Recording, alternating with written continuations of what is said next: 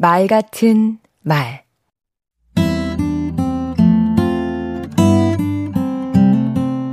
안녕하세요. 강원국입니다. 대기업 비서실에서 일할 때 저와 회장 사이에 세 분의 상사가 있었습니다. 모두 내노라 하는 실력자에다 개성이 뚜렷한 분이었습니다.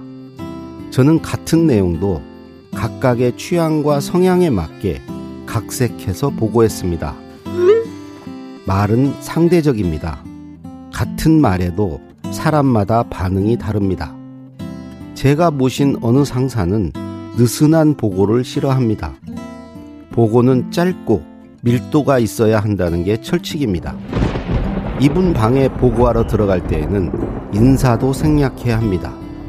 보고는 절대 3분을 넘기면 안 됩니다. 자칫 농담이라도 할라치면 당신 그렇게 한가해요? 핀잔이 돌아옵니다. 이에 반해 또 다른 상사는 결론부터 보고하는 걸 싫어합니다. 왜 그렇게 사람이 급해? 이리 앉아봐. 하고는 어떻게 지내는지, 요즘 회사 분위기는 어떤지 이것저것 묻습니다. 이분에게 보고하러 갈 때는 정작 보고 내용보다 이분이 관심 가질 만한 여담거리를 많이 준비하는 게 중요합니다. 여담이 재미있으면 본론은 그냥 통과되니까요. 사람은 모두 다릅니다. 보수적인 사람에게 새롭게 도전하자는 말은 잘 먹히지 않습니다. 대신 이런 핀잔이 돌아오죠. 회사를 말아먹으려고 작정했구먼. 나는 뭐 그런 생각 없어서 안 하는 줄 알아? 현실적인 사람에게 이상적인 청사진을 그리면 지금 무슨 잠꼬대 같은 소리야? 당신 제정신이야? 이런 소리를 듣기 십상입니다.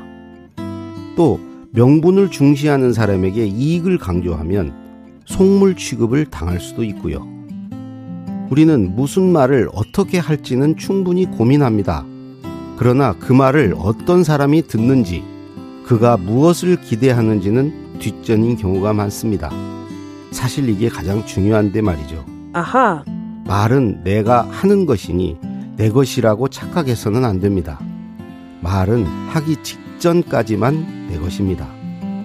강원국의 말 같은 말이었습니다.